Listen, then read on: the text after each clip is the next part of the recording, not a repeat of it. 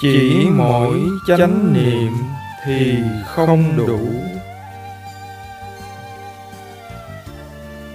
Tác giả thiền sư tê cha ni giá. Dịch giả tỳ kheo tâm pháp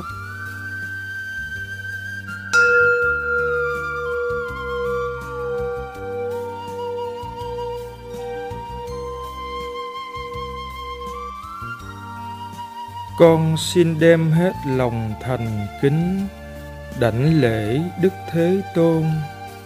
Bậc ứng cúng cao thượng, đấng chánh đẳng, chánh giác.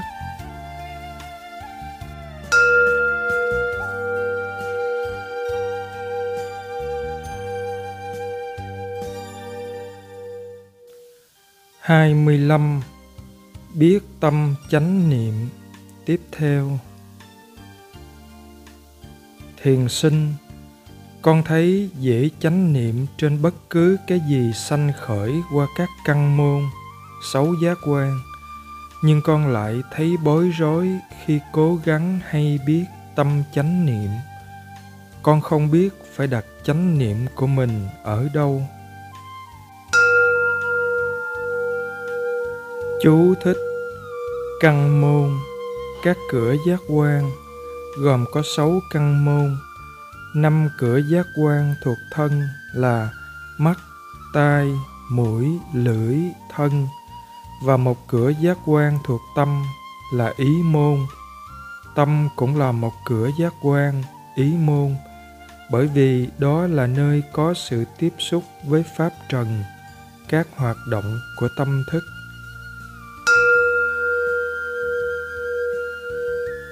Thiền sư, tâm không thể thấy ở bất cứ nơi nào.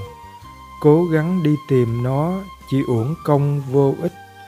Cũng giống như cố đi tìm cái kính trong khi bạn vẫn đang đeo nó trên mắt. Tâm không phải là thứ bạn có thể nắm giữ hay nhìn ngắm. Bạn có thể nhận biết được tâm bởi vì nó đang làm công việc của nó chánh niệm luôn có sẵn ở đó. Chính bởi điều đó nên bạn mới hay biết được mọi thứ. Bạn bị bối rối bởi vì bạn lại đi tìm một cái gì đó ngoài những thứ đã có sẵn ở đó. Bởi vì bạn cứ nghĩ rằng nhất định phải có một cái gì đó nữa. Hãy chấp hai tay lại với nhau như thế này bạn có cảm nhận được cảm giác hay không? Thiền sinh, có ạ. À. thiền sư, bạn có nhận biết được là mình đang biết các cảm giác đó hay không? Thiền sinh, có. Thiền sư, đó chính là hay biết về tâm chánh niệm đừng cố gắng quá để tìm kiếm chánh niệm. Chỉ thư giãn thoải mái và thấy nó đang có sẵn ở đó. Chúng ta thấy niệm tâm khó, chẳng qua là do thiếu sự thực hành. Các thiền sinh có kinh nghiệm đều thấy rằng thực ra niệm tâm cũng dễ như niệm thân thôi.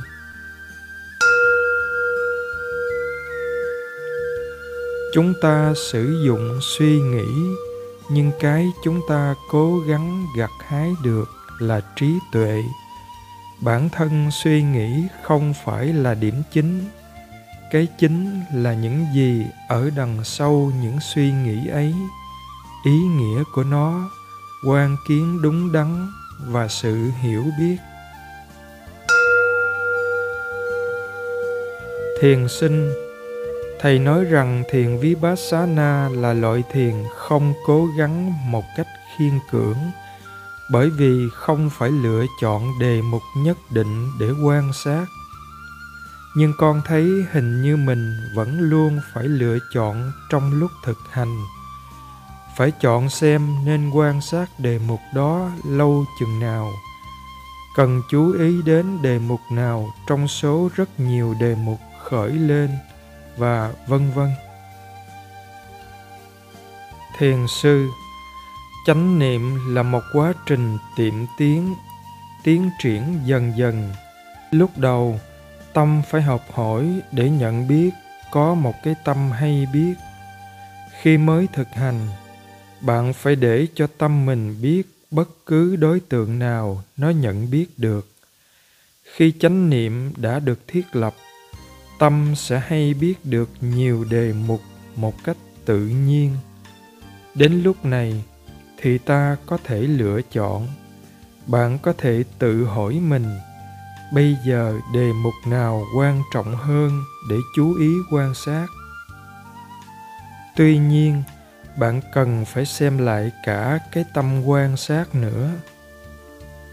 Trí tuệ sẽ lựa chọn, chứ không phải là bạn bạn phải kiểm tra xem tâm có tham, có mong đợi điều gì, có sân, có chối bỏ điều gì hay không. Bạn cũng phải tự nhắc nhở mình, đề mục không quan trọng, bạn cần phải nhìn tâm mình nữa. Thiền sinh, con có thói quen hay tập trung chú tâm vào một đề mục, nhưng bây giờ thầy lại bảo con không được làm thế nữa. Làm thế nào để có thể hay biết được nhiều đối tượng cùng một lúc? Thiền sư, bạn phải nhận biết rằng mình đang chánh niệm. Đừng quan sát mỗi đề mục. Bạn cần thường xuyên xem lại xem mình có chánh niệm hay không nữa. Khi chánh niệm đã mạnh lên nó sẽ tự động thấy được nhiều đề mục. Giống như một cái chảo parabol thu sóng truyền hình vệ tinh, chảo và máy thu càng tốt thì càng bắt được nhiều kênh hơn. Các thiền sinh thường bắt đầu thực hành bằng cách chú tâm vào một đề mục, rồi khi tâm bắt đầu biết được nhiều đề mục khác nữa thì họ lại cứ nghĩ rằng tâm mình đang bị tán loạn. Đây là một vấn đề khó khăn trong thiền chỉ, samatha. Nhưng đối với thiền quán vipassana, điều đó lại có nghĩa là tâm trở nên nhạy cảm hơn, có khả năng tiếp thu hơn và nhiều chánh niệm hơn. Trong pháp hành chánh niệm chúng ta bắt đầu bằng cách chú ý vào một đề mục. Hơi thở, phòng xẹp hay cảm giác chẳng hạn. Như vậy là đã có sự hay biết đề mục đó. Bước tiếp theo là biết mình đang hay biết. Rồi chúng ta cũng học cách để biết cả thái độ hành thiền của mình ở đằng sau sự hay biết ấy nữa. Sau một thời gian thực hành bạn sẽ có thể thấy được tất cả những điều đó trong cùng một lúc. Hiểu biết được cách làm một điều gì đó chính là trí tuệ. Chúng ta cần sử dụng khái niệm để nói về trí tuệ và thực tại khái niệm chế định và thực tại chân đế luôn luôn tồn tại cùng với nhau. Thiền sinh, điều đó tương đối dễ khi con chỉ quan sát cái nghe hay các cảm giác. Nhưng con phải làm gì khi đối mặt với những cảm xúc mạnh như lo lắng, bất an hay sợ hãi? Làm thế nào để quan sát được chúng? Thiền sư, hãy quan sát xem những cảm xúc ấy khiến bạn cảm thấy như thế nào. Chúng có làm bạn cảm thấy nóng nảy bức rứt, căng thẳng hay không? Bạn cũng phải chú ý đến các suy nghĩ đang có trong đầu và xem những suy nghĩ và cảm giác đó ảnh hưởng đến nhau như thế nào. Đừng để đánh mất mình trong dòng suy nghĩ hay bị các cảm xúc cuốn trôi mình đi. Hãy nhìn xem cách thức cái tâm đang làm việc ra sao. Bạn sẽ học hiểu ra được cách suy nghĩ tác động đến cảm xúc và ngược lại, cảm xúc ảnh hưởng đến suy nghĩ như thế nào bạn sẽ nhận ra được những lối mòn suy nghĩ nguy hại của mình. Và chính điều này sẽ khiến cho tâm bạn buông bỏ nó. Chẳng hạn, bạn sẽ dừng lại không để mình chìm đắm trong những cách suy nghĩ nhất định nào đó. Khi đã nhận ra chính cách suy nghĩ đó, khiến cho tâm mình cảm thấy phiền não, bất an tất nhiên, bạn cũng cần phải có một cái tâm tương đối lắng dịu, trầm tĩnh để có thể quan sát và học hiểu ra được những điều ấy. Điều rất quan trọng nữa là phải biết được lý do tại sao mình quan sát.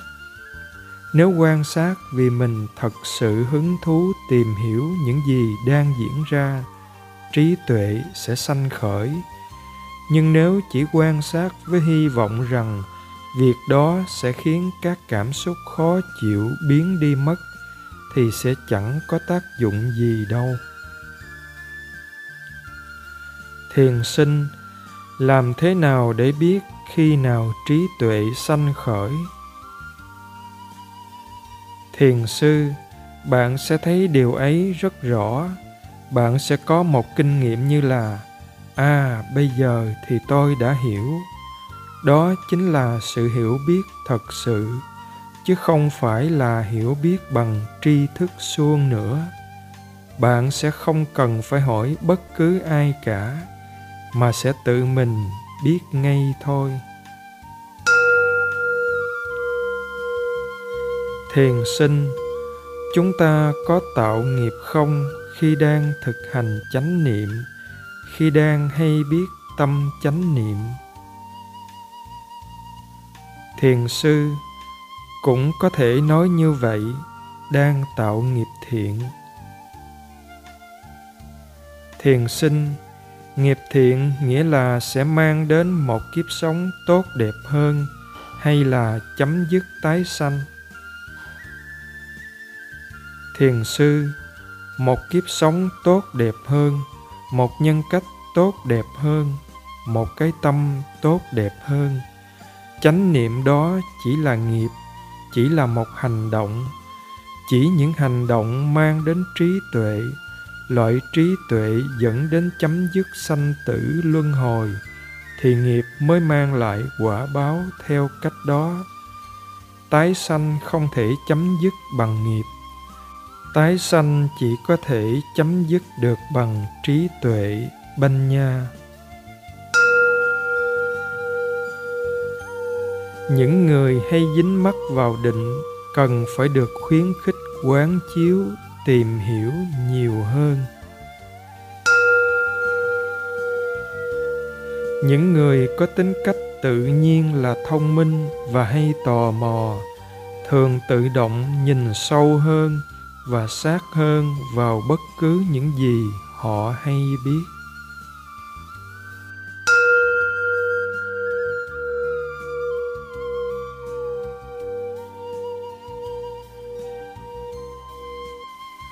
Hai mươi sáu.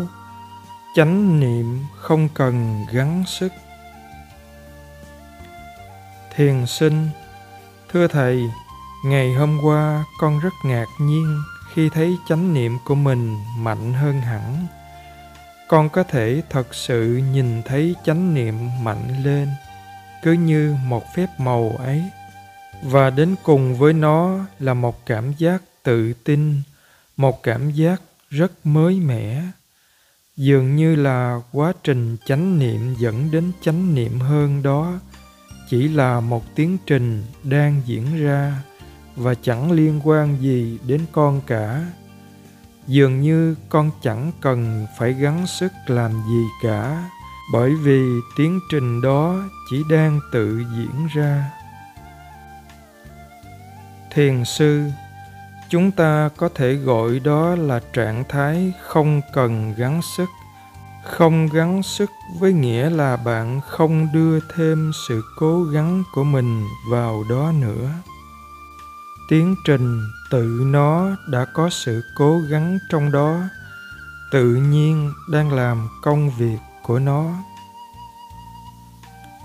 Thiền sinh, có lúc con cảm thấy như thế, có lúc lại không. Nó cứ tới lui tới lui như vậy. Thiền sư, nghĩ lại lúc bạn gắng sức và lúc kinh nghiệm được trạng thái không cần gắng sức này. Có phải trạng thái không cần gắng sức chỉ đến khi bạn không còn mong đợi nó? Không còn cố đạt cho bằng được nó nữa, đúng không? Thiền sinh dạ đúng đấy ạ. À. thiền sư chính vì vậy mới cảm thấy nó thật kỳ diệu.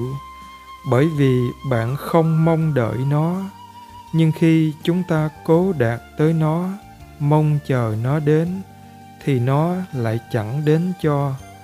Chúng ta luôn phải ghi nhớ sự khác nhau giữa sự cố gắng cá nhân và việc pháp tự làm công việc của nó. Pháp đang tự vận hành khi còn gắng sức phấn đấu, chúng ta vẫn tin rằng chúng ta là người đưa đầu vào để tạo ra kết quả đầu ra. Nhưng khi pháp đã tiếp quản công việc, không có cố gắng đạt đến một nơi nào nữa cả. Chỉ có làm những việc cần phải làm. Nếu bạn cứ tham gia vào công việc hành thiền cứ cố gắng phấn đấu một cách cá nhân, bạn sẽ không thể thấy được những gì đang diễn ra một cách tự nhiên đâu. Chỉ khi đứng lùi lại phía sau, chúng ta mới có thể thấy được tiến trình chánh niệm đang thật sự diễn ra một cách tự nhiên. Chính vì vậy mà đôi khi tôi hay hỏi thiền sinh rằng bạn có thấy mình vẫn nghe được, ngay cả khi không cố gắng nghe? Vẫn nhìn thấy, ngay cả khi không cố gắng nhìn? Vẫn biết mọi việc, ngay cả khi không cần tập trung chú tâm không? Tôi muốn thiền sinh đạt tới chỗ nhận ra rằng không cần phải tập trung chú tâm, mà tính biết của tâm vẫn đang hoạt động tôi muốn thiền sinh, nhất là những người đã hành thiền nhiều năm.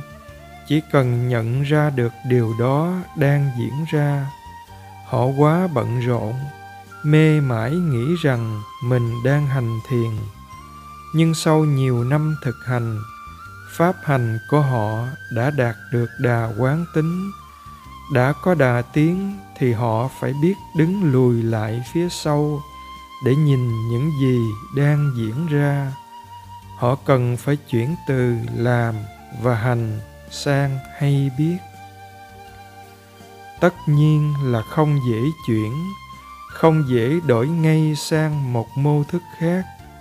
Nhưng có được thông tin hướng dẫn này cũng là điều tốt, bởi vì chính điều đó sẽ giúp bạn thỉnh thoảng chuyển đổi sang mô thức mới bằng cách này, bạn sẽ dần dần hiểu được những gì đang thực sự diễn ra và buông bỏ được mô thức cũ.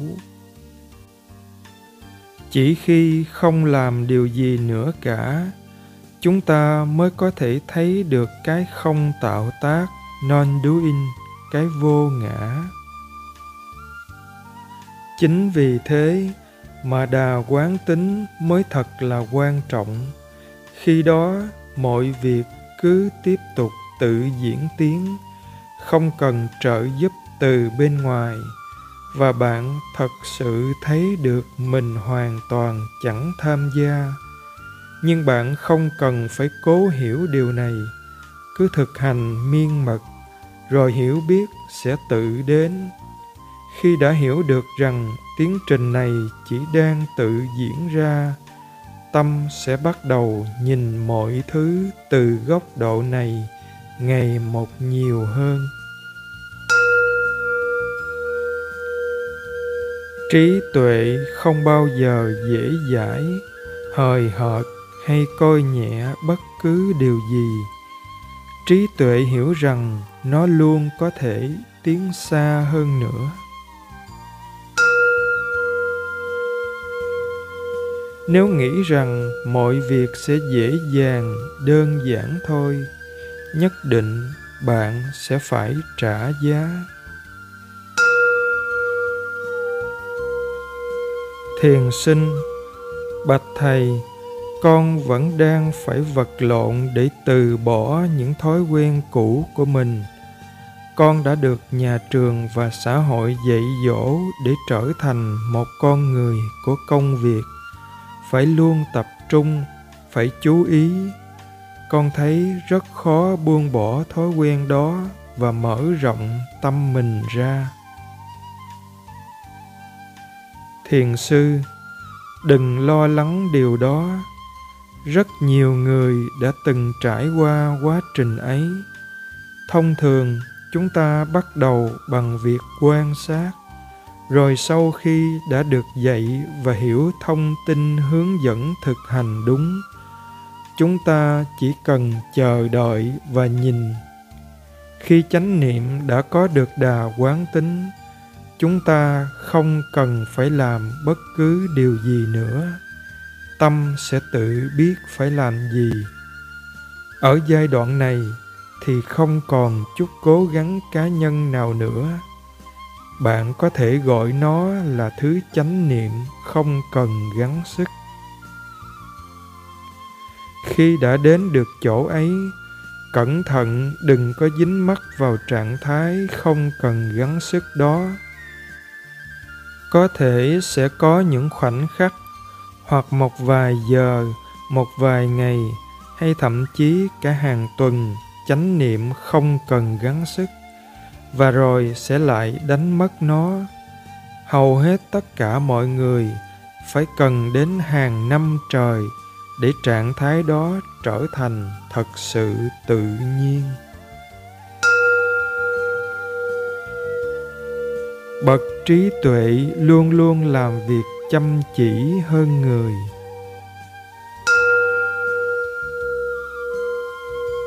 Chỉ mong có một cuộc sống bình yên là lười biếng thiền sinh, có phải thầy nói chỉ chờ đợi và nhìn cũng giống như cái thầy gọi là không đi đến đề mục, mà chỉ cần để đề mục tự đến với mình không? Thiền sư, đúng song ngay cả từ đến cũng không hoàn toàn chính xác. Bởi vì thực ra đề mục vẫn luôn có sẵn ở đấy. Đề mục và tâm hay biết luôn đi cùng với nhau.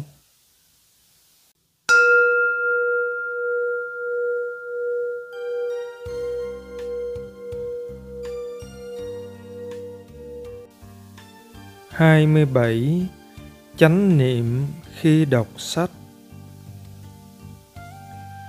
Thiền sinh, dạo này con có nhiều thời gian hơn để đọc sách và con băn khoăn không biết làm cách nào tốt nhất để giữ chánh niệm trong khi đọc sách.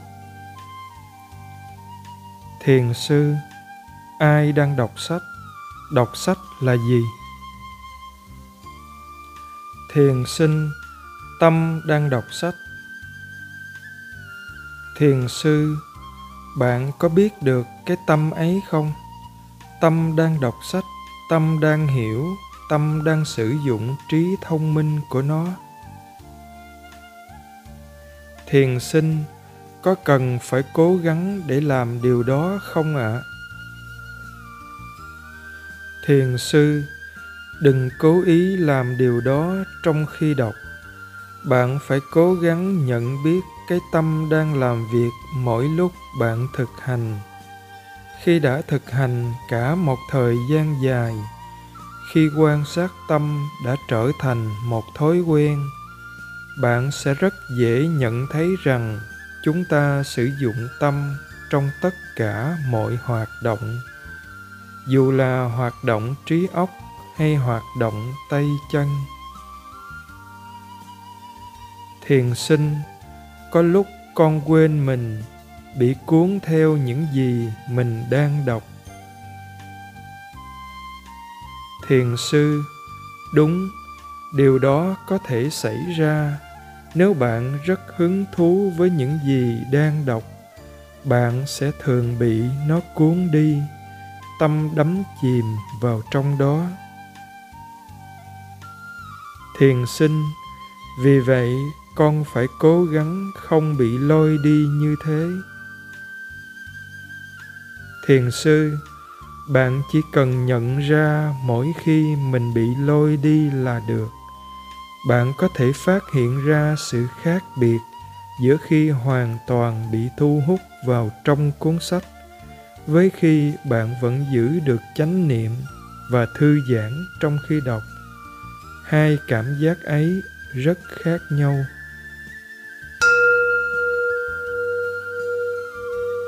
Hãy cẩn thận mỗi khi bạn hạ quyết tâm. Người ta thường chỉ quyết tâm làm mà chẳng hề nghĩ xem thực tế mình có khả năng làm được hay không.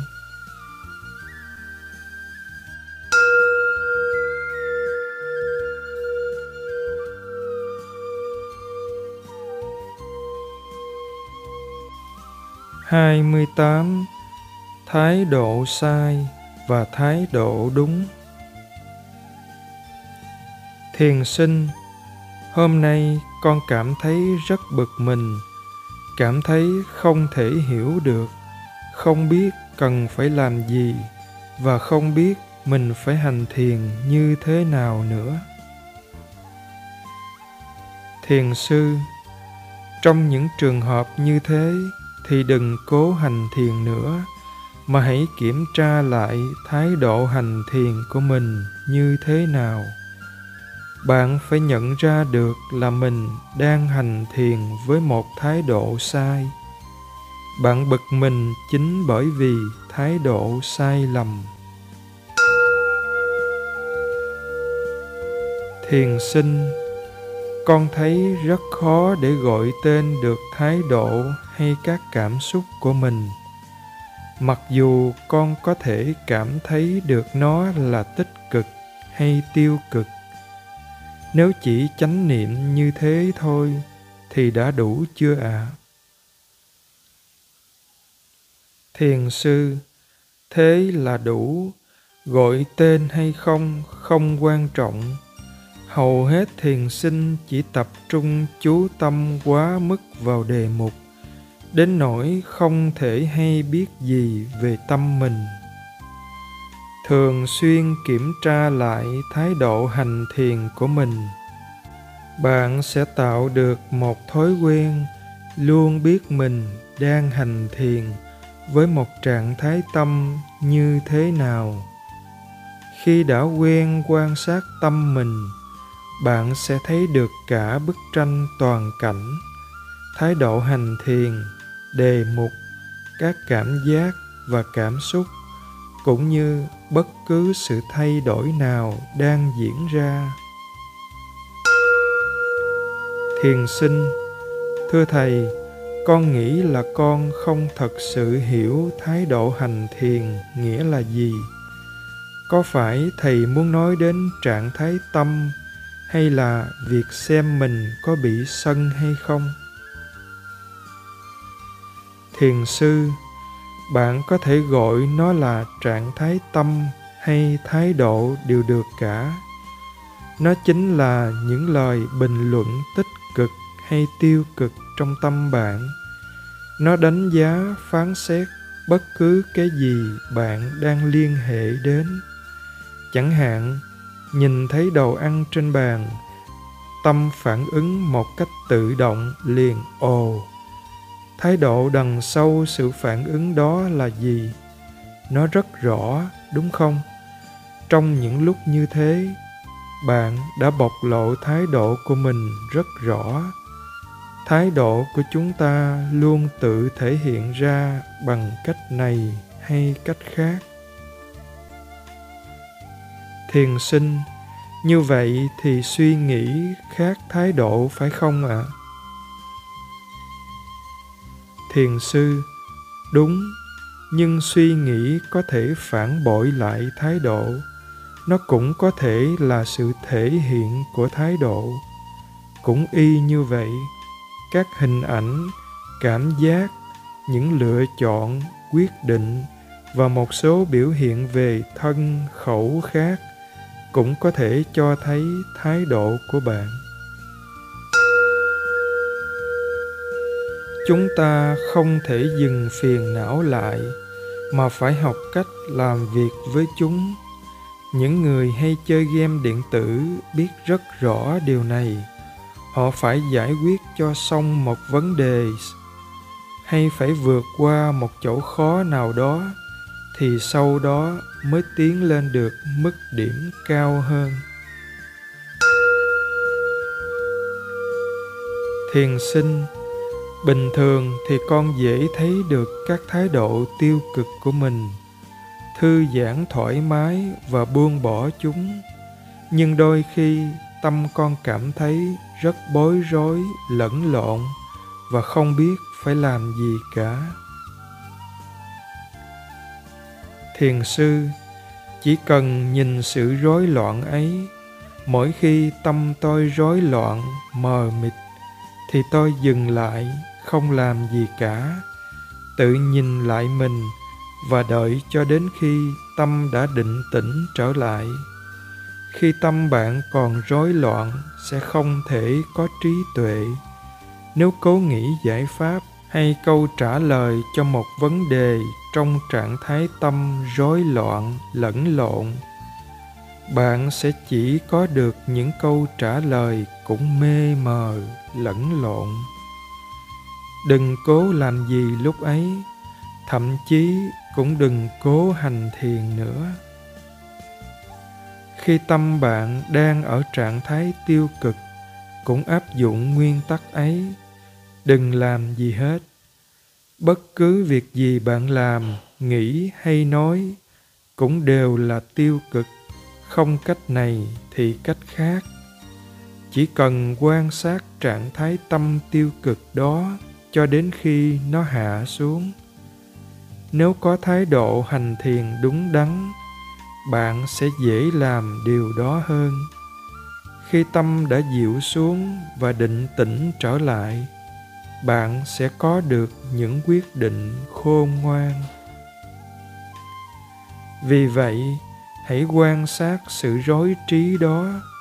Đừng cố đẩy đuổi hay lờ tịch nó đi mà hãy tạo thói quen quan sát nó một cách tách rời.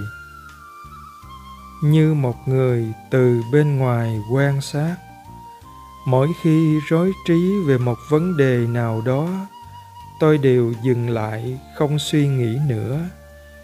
Lý do gây ra rối trí lẫn lộn là do mình không có sự sáng suốt, không có trí tuệ về vấn đề đó cố gắng nghĩ trong trạng thái tâm như thế chỉ làm mình thêm rối. Quan sát các cảm giác và cảm xúc đang có mặt lúc đó sẽ giúp bạn định tĩnh trở lại. Khi tâm đã lắng động, nó mới có thể xem xét và đánh giá được tình huống. Thiền sinh, có những lúc con thấy tâm mình rất mờ mờ đến mức không thể tập trung vào việc gì được cả. Dù cố thế nào chăng nữa, cũng không thể chú tâm được vào bất cứ cái gì. Thiền sư, đừng cố làm gì cả, và cũng đừng bao giờ cố gắng chú tâm kiểm tra lại xem mình đang cảm thấy như thế nào về cái tâm mờ mịt ấy. Khi mọi việc không giống như chúng ta nghĩ, tâm liền cho rằng chúng ta phải làm một việc gì đó ngay, rằng chúng ta cần phải cải thiện tình trạng ấy. Nếu có thái độ sai lầm như thế, bạn sẽ càng khó để làm việc với tình huống hiện tại nếu không thấy ra được thái độ sai lầm này, nó sẽ tiếp tục thúc đẩy bạn hành động hay phản ứng. Nếu thấy mình ở trong tình huống khó khăn như vậy, thay vì cố gắng làm một điều gì đó, bạn hãy dừng lại một chút và suy nghĩ. Hãy nhìn vào sự việc suy nghĩ xem điều hợp lý nhất nên làm là gì, rồi nhìn tiếp vào những gì đang diễn ra, suy nghĩ cẩn thận về những điều mình sắp làm. Còn quan trọng hơn việc làm điều gì đó để thoát ra khỏi tình huống hiện tại. Chúng ta không thể dùng phiền não để đoạn trừ phiền não mỗi khi đối phó với phiền não, chúng ta cần có chánh niệm, hay biết nó mà không can thiệp vào nó. Trước hết, chúng ta cần nhận biết, quan sát và hiểu được những gì đang diễn ra. Mỗi khi gán nhãn cho nó là xấu xa, là chúng ta đã mời gọi tâm sân vào hãy luôn luôn kiểm tra lại thái độ của mình. Thiền sinh, nhưng khi tâm mờ mịt thì rất khó để nghĩ ra được điều gì. Thiền sư, chỉ chấp nhận như nó đang là. Đây là điều rất quan trọng. Nếu không thể chấp nhận được hoàn cảnh, không chấp nhận được khó khăn, bạn sẽ không thể quan sát được nó.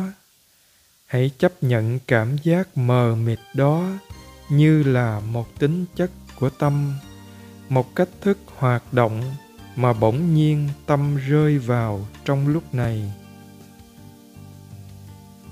Thiền sinh, nhưng khi tâm mờ, nó mụ mị đến mức. Thiền sư thái độ của bạn đối với trạng thái tâm đó như thế nào mới thật sự là điều quan trọng. Nếu cảm thấy tiêu cực, bạn sẽ không thể làm được điều gì, không thể học hỏi được gì từ nó. Tự nhắc mình rằng cảm giác mụ mị chỉ là một trạng thái tâm. Tự nhắc mình rằng mình muốn hiểu được trạng thái tâm này hiểu cách thức hoạt động của nó như thế nào. Như vậy, chính trạng thái tâm mờ đó sẽ trở thành đề mục để bạn quan sát. Hãy quan sát những gì diễn ra với nó. Nó có trở nên mờ hơn hay đỡ mờ đi? Bây giờ, bạn đã biết cách làm. Lần sau, nếu tâm mờ, hãy thử làm xem sao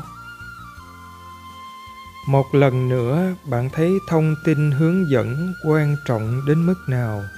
Mới hôm vừa rồi, tôi có nói với một thiền sinh người miến rằng, mỗi khi có một cảm xúc sanh khởi trong tâm, bạn hãy tự hỏi mình rằng, tôi sẽ cảm thấy cảm xúc đó hay là hay biết nó? Nói cách khác, bạn sẽ quan sát nó tách biệt như một người bên ngoài nhìn vào hay sẽ nhào vô tham gia vào cảm xúc đó?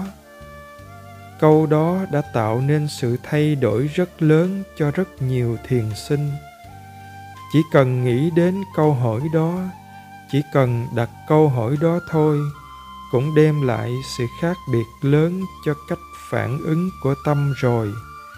Bạn cần có thông tin hướng dẫn đúng đắn để có được cách suy nghĩ đúng đắn và để có được thái độ đúng đắn.